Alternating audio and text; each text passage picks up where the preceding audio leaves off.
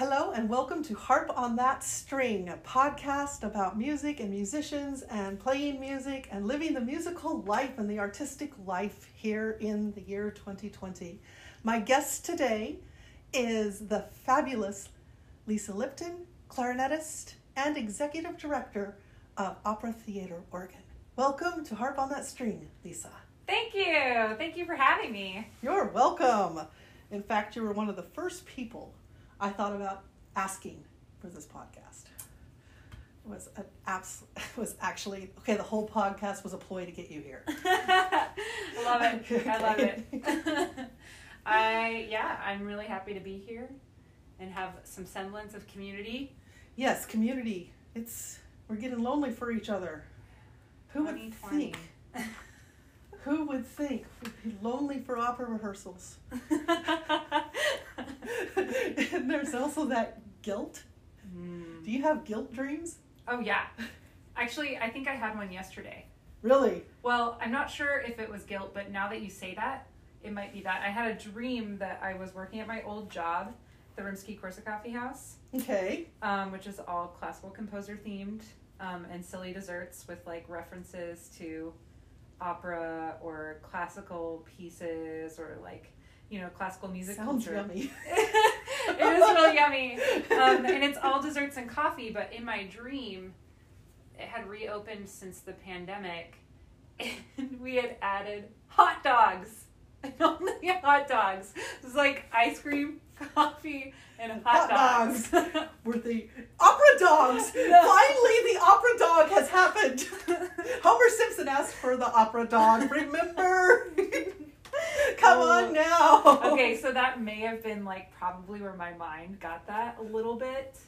But um, in the dream, I was waiting on some customers and I, I realized, you know, we had three, we were only offering three different types of hot dogs. And so there was three of them with different toppings. And, you know, it was the first time I had been back to work and mm, I don't know, maybe it was like years in the stream. And I was thinking about asking my coworker if we toasted the buns like I didn't know how this process went. Like, how do I make this hot dog? You know, I get this hot dog. I don't even know what these toppings are. But he was so involved in a project that I just like decided to make executive decisions about what to do with these hot dog buns, the toppings. You know, it's a dessert house, so there's mainly dessert toppings. Dessert hot dogs. Ah, me cute. so I don't know if that's guilt or what that is, but That's the kind of dream we have. I had one once. It was when I was preparing for a competition or was thinking about it. It was back in the day. And I keep making it past the stages of the competition, even though I never actually made it into play. Mm-hmm. And then there was finally one stage came up, and you were supposed to have crocheted a doily. and the thing is, is I know how to crochet, and I know how to crochet a doily, but I did not know I needed to have crocheted a doily, and I was doilyless. And somebody took pity on me, and a doily man- manifested to get me through when I didn't really need to go through because I didn't wasn't prepared. Obviously, stuck with me. It's been years, and I still remember that dream and the and the doily anxiety. I love this because it has nothing to do with playing necessarily. No, no, it really doesn't. It's the things around playing. That is performance anxiety and guilt often don't have to do directly with your instrument. If I don't practice, Yeah. I get guilt dreams. Ooh. I start getting dreams where my teachers show up. Whoa. You don't dream about your teachers? No. Oh my goodness. but I kind of wish I would have those dreams. I have serious like talks Oh, with my teachers. that is so cool. It's It like they're actually- teaching you from beyond. actually it is sometimes like that. I do have revelations. Oh, Yeah, I'll learn something or I'll put something together that's in really a cool. dream. People visit me and people say stuff to me. Like Mhm. I have kind of some crazy dream stuff, but never teachers. Really? I'm Yeah. surprised. I thought it was I thought that would be like normal. I want it to be. I want to have somebody come and talk to me about my playing in a dream. Yeah. In fact, I very, very rarely have like tons of playing dreams. They're often like scenarios that would never happen, and sometimes the clarinet's involved, but it, it has to do with something separate, like the hot dogs, Yeah. like something irrelevant and erroneous. Like just, Why hot dogs at a dessert restaurant? Why do crochet doilies at a harp competition? exactly. Mine usually involve moving the harp Mm, or some piece of information I've missed, yeah. like not having a part. Yeah, that happens. I find instruments in my dreams often. Well, that's fun. What have you found? Um, I found a lyre, like a really antique lyre on a beach once. Cool. That was really amazing because the whole beach was filled with antiquities of bygone times. Um, it was actually one of my most crazy dreams because in the middle of realizing all this art and antiquities and like gemstones, just like crazy, beautiful objects all over Uh huh. the shore, I felt this urgency like maybe I should leave. It was Oh. very weird. I wasn't like, oh, I'm gonna just totally, you know, live here forever. It was kind of like, mm, something's not quite right. And then I look up, and I'm looking into the waves, and I see this emaciated whale that is gold, like shiny, like real gold. Okay. Totally emaciated whale who like looked at me like, please go, and then I left. Yeah. I don't know what that means. Late night pizza? Maybe. Maybe. Maybe. How long have you played the clarinet? Uh, How did you get here? How did you get Oh, into? man. How did you get from some innocent little child wandering around the playground, thinking about Lord knows what, and now you're playing the clarinet, and uh, which mystifies me. The woodwinds mystify me. Um, They still and, mystify me. yeah, um, and and also being an, an executive director of arts organizations. I mean, talk about place we need talent. It's That that, is- part's yeah, that part's I- hard. the fact that I know there's people like you out there working in arts organizations gives me hope. Because I've seen a lot of organizations suffer from lack of good leadership. I think leadership is so difficult to um, talk about and teach because it often forces you to recognize um, social and political things that we're taught not to talk about, um, dynamics we're taught not to talk about, um, skills that maybe people don't know how to teach very well. Um, because I find a lot of my job is problem solving and not just problem solving, but being able to navigate people's needs um, and what the organization needs and not really sacrificing one or the other. Um, that's hard and takes a lot of planning, like preparatory planning.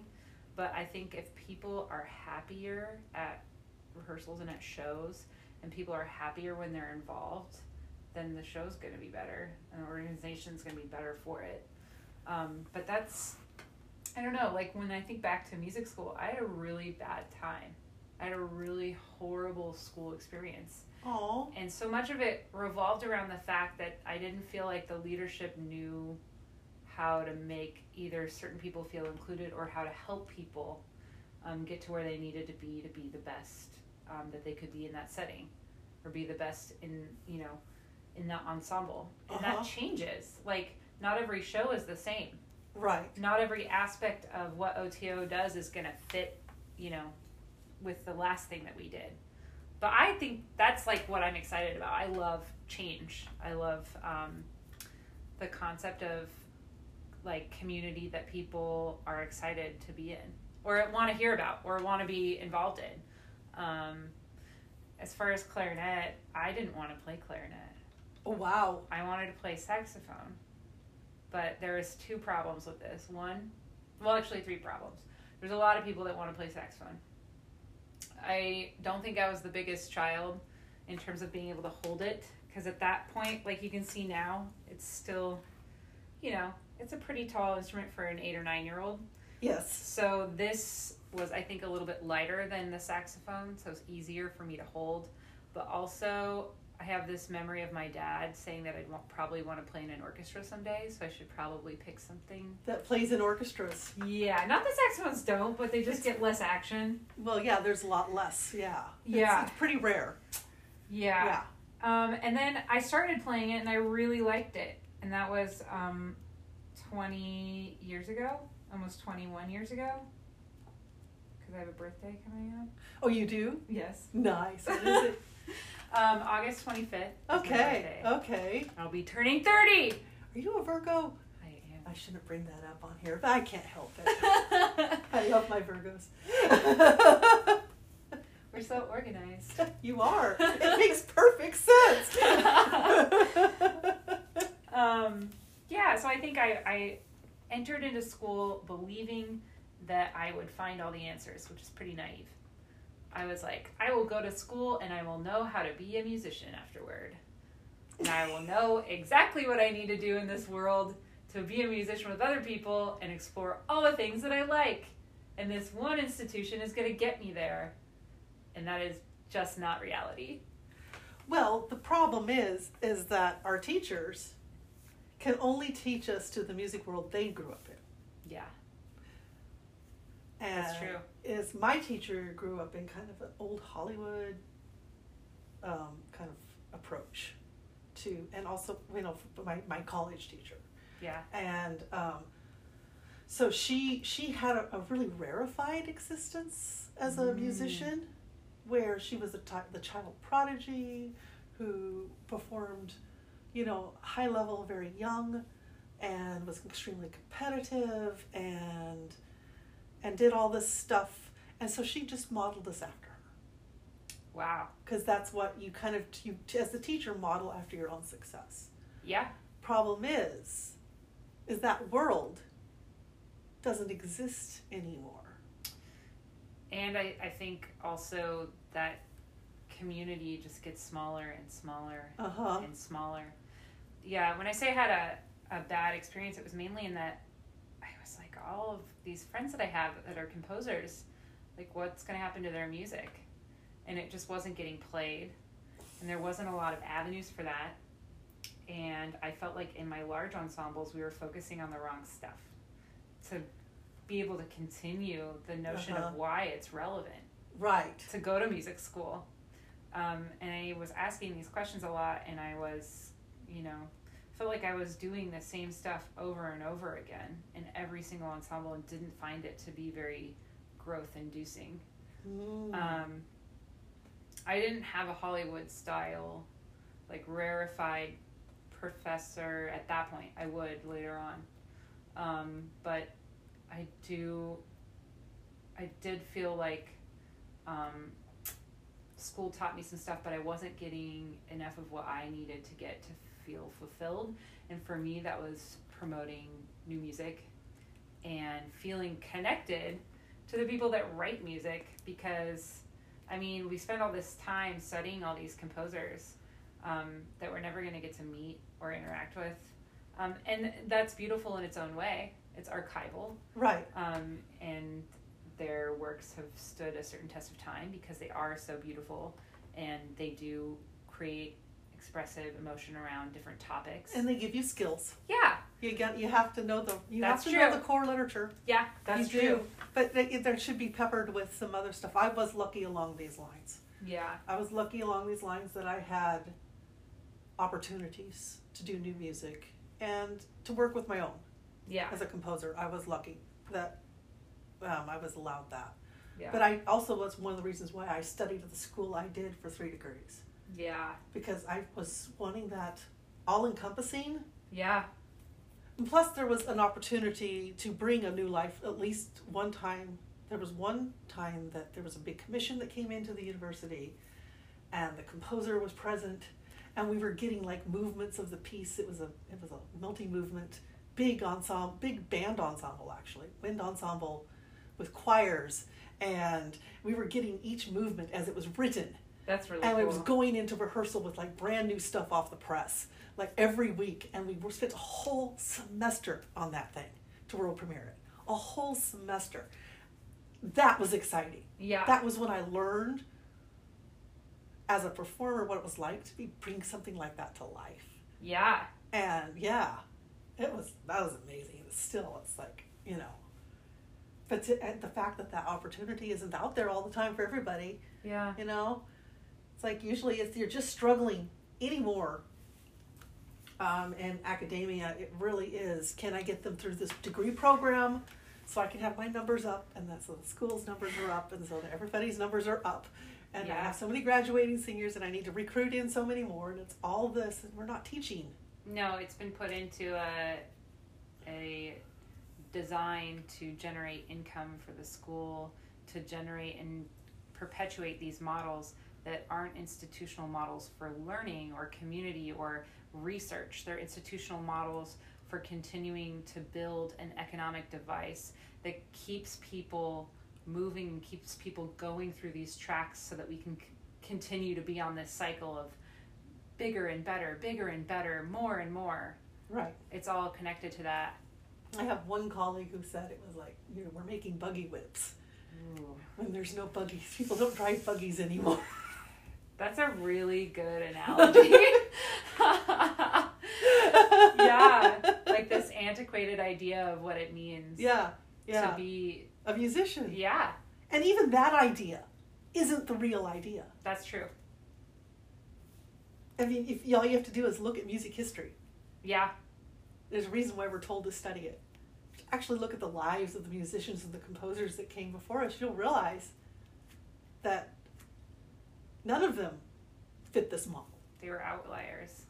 Always, Yeah, and they were servant class. yeah, We live. We we we work in a um, working class field that mixes with the upper crust. yes, we're expected to blend with the upper crust, but we're not accepted in the working class because we're tainted by education. Mm. It's the idea that what we have is social currency that we must use to keep our place, but that we can't actually either get paid more or get paid in such a way where you know we're we're having a leg in both I don't know yeah, it's like classes. it's like you yeah, you go broke going to music school unless you're independently wealthy. yeah, or lifetime of debt Or yeah, lifetime of debt. Maybe you got a scholarship. Maybe with the scholarship. yeah. Many okay, okay. Let me rephrase that. I don't even think they do full rides anymore. But maybe maybe you got a full ride for one of your Mhm. degrees. But we now, because of the way the system's perpetuated, we now can't just have one degree. We have No. to have two or three. Um, and then you know, we don't belong anymore to working class, but we're swimming in debt. But we don't belong to upper crust because we're swimming in debt. But we also Are expected to show up in a tuxedo. Yes, and we we have some of this these concepts that are belonging to upper crust but don't really make sense in a systematic way for us. Mm-hmm. Yeah, I guess you know what? I think classical musicians are in their own little special economic bubble of debt. I think it's honestly, and I, I mean, I think we are, even in, in the popular styles as well. You know, we're average singer songwriter is in the same boat we're in. Mm. The average, um, you know, person who has a band is in the same boat we're in. well, and a lot of um, them went to music school and yeah. were like, I can't do this anymore. Yeah, I gotta switch it up. yeah. Um, I mean, but uh, it's it's jazz players. You know, New Orleans. They they've been having. They're still reeling from the Katrina, much less you know Yeah. much less anything like this. I can't imagine what that's done to the music scene down there because we end up in where we need to rely on social services, but Yeah. we're treated by those social services oddly because we have education. It's, it's it's weird. It's a weird it's a weird situation to be in. Yeah. We're in we're in neither on either side of that fence. And then when you're asking for money, that's an executive director. I, I you're you're special that you can ask for money. I I have a hard time with that. I mean I have a hard enough time asking to be paid for what I do. Mm. um, which is ridiculous because I need to eat. Yeah, you've got to eat. and You have to have a place to maintain my instrument. Oh yeah. Poof. My poor baby. This poor thing. Seriously. My poor harp, it's sitting right here. I'm sitting on it beside it on the floor. Um, it needs what's called a re-rivet. How much does that cost? Renting a hall. So like five grand. uh-huh. It has to go away. Yeah, and then what? oh. yeah, exactly. It's like that's not happening anytime soon, and it's still mm-hmm. playing. Yeah. It's still playing. Yeah. It's, How long can you go before you have to re-rivet? Well, what could hap- What will happen is eventually the mechanism will no longer engage. Okay. So one day you're gonna wake up, come downstairs, be like, "Yay, time to play my harp." And I'll move my F into sharp, but I won't get F sharps.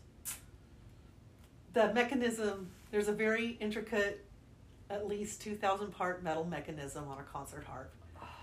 And they, and on certain brands and certain models, and this is an old instrument, it was built in 1969. Um, and about every 20 to 40 years, they need A re-rivet. a re-rivet. And it's already been re-riveted once because it was bought used mm. and it's been played very, very aggressively and very and through lots of repertoire since then. Yeah. So I'm still getting some of the some of the rivets are stripped, like you can tell, like the the metal, like if you know what a strip screw is. yes. Yeah, it's stripped in there basically. You can see that it's not grabbing. It's not gonna. It doesn't grab consistently because it's stripped. And so honestly, it gets me through because I know how to work it. Yeah. I know what to do with it. I know you how know to. your piece. I know how. Yeah, exactly. I know how to make my instrument do things. Yeah. But um, and I have to double check. Yeah. You know, so I double check. But so far so good. And worst comes to worst, if that happens, we'll find a way. But um, yeah. They're musical when you tap them. Instruments. Yeah, with they just get sharper and sharper. Is that what they do? Yeah, because the spit going into the bore all the time and playing it and heating up, cooling down, heating up, cooling down. I mean, it's a hardwood, grenadilla. It's an Uh-huh. African hardwood. Um, but you know, they don't last forever Right. because you're just putting moisture in them for hours and hours and You're hours. putting a time. moisture in wood. Yes. Yeah. They don't like that. Mm-mm. Mm-mm. Yeah. They get overhauled and you replace the pads um, every like five years, but they're supposed to only last 10 to 25 years. Uh-huh. And then you have to get a new one. Uh-huh. I've had this one since 2004. Uh-huh. I've had the other one in my case since 2008. Uh-huh. So we're almost we're almost there. okay. yes, yes. And that's okay. but on that note, uh, when you run an opera company, um, you don't really think about this stuff until you have an opera company. But like storing costumes and props and stage stuff like that is like a whole thing. Yes. Um, and then, yeah, it's fun though. I mean, it's a wild adventure. There's not so many instruments. We don't own our own timpani because those are like the same price as a small house. Um, it is a small, dare I say it, working class opera company right now. There's My nothing wrong with goal-. Yeah, my goal is to, of course, make it a bigger institution um, that is a at least ten year stretch. Uh-huh. Um, and I'm passionate about it because I do think that even though these art forms can often get labeled as archaic, and it's not, I don't belong to, you know, community that's interested in that. I do actually think that if you present it in the right model in the right format and with like things that are relevant to all communities that people do actually enjoy it they they legitimately enjoy seeing new music and different styles of music It's They just- do. They do. It is how it's presented. yeah I do think that the classical arts could really use a revamping of how we present ourselves to the general people. Agreed. Um, the elitism turns them off. Mm-hmm. They're overly nervous about what to wear. I believe this is the number one. I mean, when you talk, try to talk people into going to the concerts, the very first thing, thing they worry about is how they're dressed. They don't feel like that's the place they can be. Mm-hmm. And the other one is they don't know when to clap. And they're very Mhm. anxious about that. So obviously, at some time, someone's done some damage to their Yeah. enjoyment of the art form. Yeah. And part of it is because it's stiff.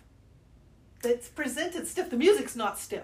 Yeah. The music's not stiff. The composers are not stiff. The performers are not stiff. We're pushed into stiffness. We're pushed into all black, behaving as a uniform machine. Um, you know, the the be heard not seen kind of Yeah. kind of thing. Um, and Meld into your seat. meld into make your a great sound. and make a great sound and get it right every time without any causing any problems in rehearsals and all of that and Mhm. that's that's all fine and good but the um list the average listener doesn't relate to that they you know it's true i think it's fun to get dressed up and go to a concert but not everybody does yeah. they're uncomfortable. Mean, my- I mean, what if their idea of a good pair of pants is their dress jeans? You Yeah. know, that should be that is okay. By the Yeah. way, I personally, I don't care what my pe- people in my audiences wear. I like people in my audience. Yeah, yeah. I think people in the audience is better than. Wait, wait, wait. Let me rephrase this. Hundreds of people in jeans are better than five people in a tux. In my well, audience. yes, That's... yes, exactly. and that was before COVID. yes. We take five in jeans, by the way, socially distanced. Wait, so do we know the history of what's like? Because I feel like when I think about music history and think about Beethoven and, and other operas being performed, I do think like, you know, a lot of people went because that was a form of entertainment, right? Mhm. They didn't have TV, they didn't have these other things. So when did the switch happen in which it became like this thing, this like, we've got to dress a certain way or we've got to like, it's almost like church. Like it got put into the same category as church, I think. like it's a duty you perform. Yeah. Yeah. Um, well, I think historically speaking, the you know the public concerts rose with the rise of the middle class in the classical period. hmm Before then, it was music was either in the churches or in the aristocracy, Yeah. um, and musicians were servant class. hmm And even then, with the public concerts, you know, you wore the livery of your sponsor. Mm. Okay, which by the way, if you want to sponsor a concert and and have the musicians wear your livery, we will do this. Dress me Uh, up. dress me up. And the all, you know, the concert black comes out of the romantic period, yeah. and Don't honestly, distract. Don't distract well, from the music. actually, you know, it because it came. I think a lot of it came out of the um, Rob, uh, out of Clara Schumann, Mm. mourning Robert Schumann. She wore black all the time in mourning, and she had a very, very, very prolific performing career. Damn. But what a wearing powerhouse. all musician black, we've been mourning for Robert Schumann for forever. forever. For lifetimes.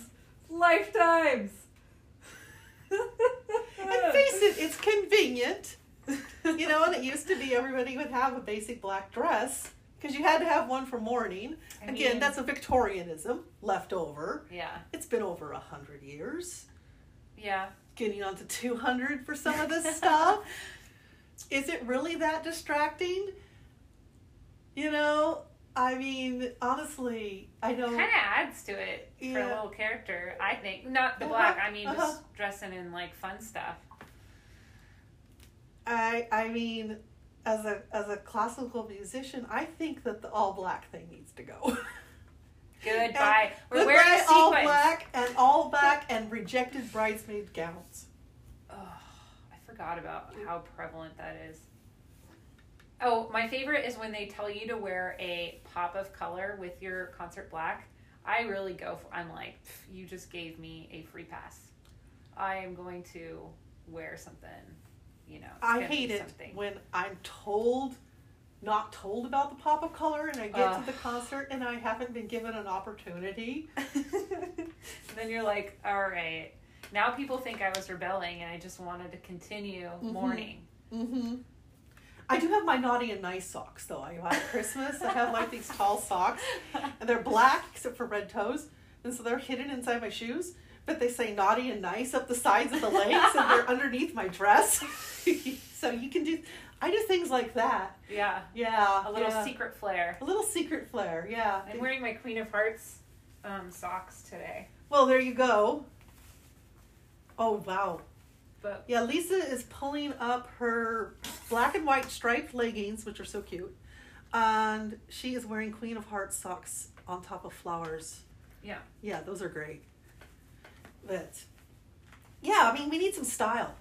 I do admit to having a little bit of a uniform. The Yeah. stripes is like my favorite thing to wear in any direction. I don't care. I'll wear all stripes for like days. Well, But- that's yes. I've seen you in other things. Oh yeah. Yeah. I mean, I'm an adventuresome dresser. I'm wearing my linen shirt because it's a hot day, but I do love the very the day glow colors, the like neons. I'm really into that right now. Maybe it's the sun. It's like influencing my decisions. It could be. No. but I know. I think that, and also, I mean, a lot of this stuff's uncomfortable. yeah. Yes. Yeah. I mean, I feel sorry for the guys stuck in the tuxedos. Ugh. And then like what if you didn't wear a bow tie and everyone's wearing bow tie? Like I would just if I were having to do that, I would just keep all of the different neck options in my um in my car, like Uh-huh. in the the little cubby. What's that called? the, the glove box. The glove. Oh, another antiquated another antiquated thing that For we people, still although have. we probably might want to bring those back. yes. I was watching. Um, uh, I like to watch period t- television, ah, Yes. masterpiece theater. and Sorry. I've been watching. Um, it's okay. Uh, the old Sherlock Holmes series, the Jeremy Brett series on YouTube, Ooh, and they did absolutely wonderful I gotta look at renditions of old Sherlock Holmes stories. And and I was watching it, and I'm like seeing the people. They're wearing gloves, they're wearing hats, they're wearing outer coats, they're wearing, um, they're carrying a cane. They are socially distanced. and accessorized to the They are max. accessorized to the max, but there's also nobody getting through that. And I, you know what? There's a wisdom to that. Yeah. There, and I can see maybe in London at that time period, in the Victorian period, that might have been very wise. Oh yeah. They've got the neck things too. Yes. They've got like multiple neck things, right? They've got They either had- or bow tie, and then they've got that like scarf thing that goes Yes. Yes. Wow. I mean, they kept that kind of. That was the upper class that could afford this. Yeah. They could stay They were outside under of the filth. Oh, they could rise above. Yeah, Mm. that was the beginning of the industrial revolution. Yeah. So things weren't clean, and they kept themselves. You know, those big poofy skirts kept people away from you. Oh yeah. You could only get. I mean, you you were you know you can't get in there. you can't get in. I, I, that's my yeah. I watch a lot of uh, also YouTube videos about people sewing period garments. Oof. So addicted. I I was watching the um. There's this woman that recreates like ancient Grecian and Roman aristocracy hair. Oh, I've seen her. Ah, with the weaving and the Uh-huh. sewing. I want those hairs. You're gonna take a wig making next. You're like, I want that. I want to wear that now. Ugh, they look Yeah. so good. so there is, you know, it's interesting. YouTube is showing us a whole world of what people are doing for fun and have done this. Like I saw a chick the other day. I watched her sew using traditional techniques, a medieval style linen shift. Did it take her forever? She just did it like on time lapse video, you know, and she oh, But just it did, stitched and yeah. stitched and she made the linen shift. Was and it then she- cute? It was well, it was just a little like linen, you know, overshirt, you know. Yeah. And, and and then she and then she did a dance party to it Oh, and recorded the dance party, and I watched that twenty minutes. I probably am gonna watch that. Later. I'm gonna look for that. I'll have to send you the link. Yeah, that sounds like my little party. Ah, I could, yeah, yeah. It's funny. I'm. It's like I am watching a person sew in and but see, there wasn't anything stiff about that. mm, and it was. It's not a new concept. No. It's not a new concept. It's a uh, time-consuming and you know methodical way of doing something. Yeah, but she, you know, was in, basically taking this time old thing and made it something really fun. Yeah, it's like people making bread during quarantine. Everyone's doing this stuff that you have to like watch for hours and like make sure you don't, you know, Uh huh. you got to check on things or if you're like prepping something in like three or four steps, you know, you do your thing and then you Mhm. visit it and you make sure everything's good and then you come back to it. Um and I don't know. I mean, we have to do things in steps too. Like with music. Now, Like- music, yeah, it's a it's a time honored. It is. It does take time. Oh yeah. There's no hurry. Yeah. Even if you want to rush it, you can't. No. Some of it's just absorption over time. Like you may be able to grasp the concept and not execute it, and then later on, once you've thought about it or your brain's puzzled it, then you've got it. Or sometimes you may not have an appreciation for something, and then you really think about it, or it gets stuck in your head, or you you like have some time with it, Uh huh. and then you're you can't get enough of it, and I- it's breathing something new for you. I think um, it was it was a pianist that said that uh, when you're a student, you should just go through as much repertoire as possible Mm. because you need the layers on the music. Yeah. But that's what new music doesn't have. Yeah. That's where it's trickier. That's why it's such a challenge to take on something Yeah. and create. You have to create that first set of layers Yeah. from scratch because no one's heard it before. Yeah. Like you, you were looking at a piece of mine today, which we're gonna try to play some of. And I wrote this. Oh man, it's been too long, and it got played a couple times, and and then it got buried in my piles. And because I have to have a clarinetist to play with, there's not that much literature written for the clarinet and the harp. There is some stuff out there. Yeah. Got to say that. Yeah. But um, anyway, and so we picked up this piece, and I'm looking at it going, What was I thinking?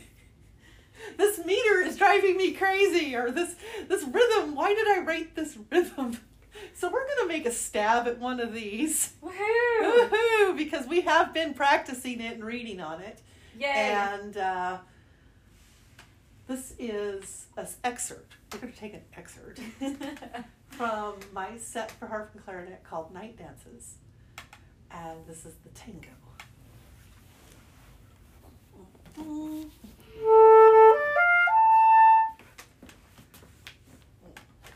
And what note would you like for tuning?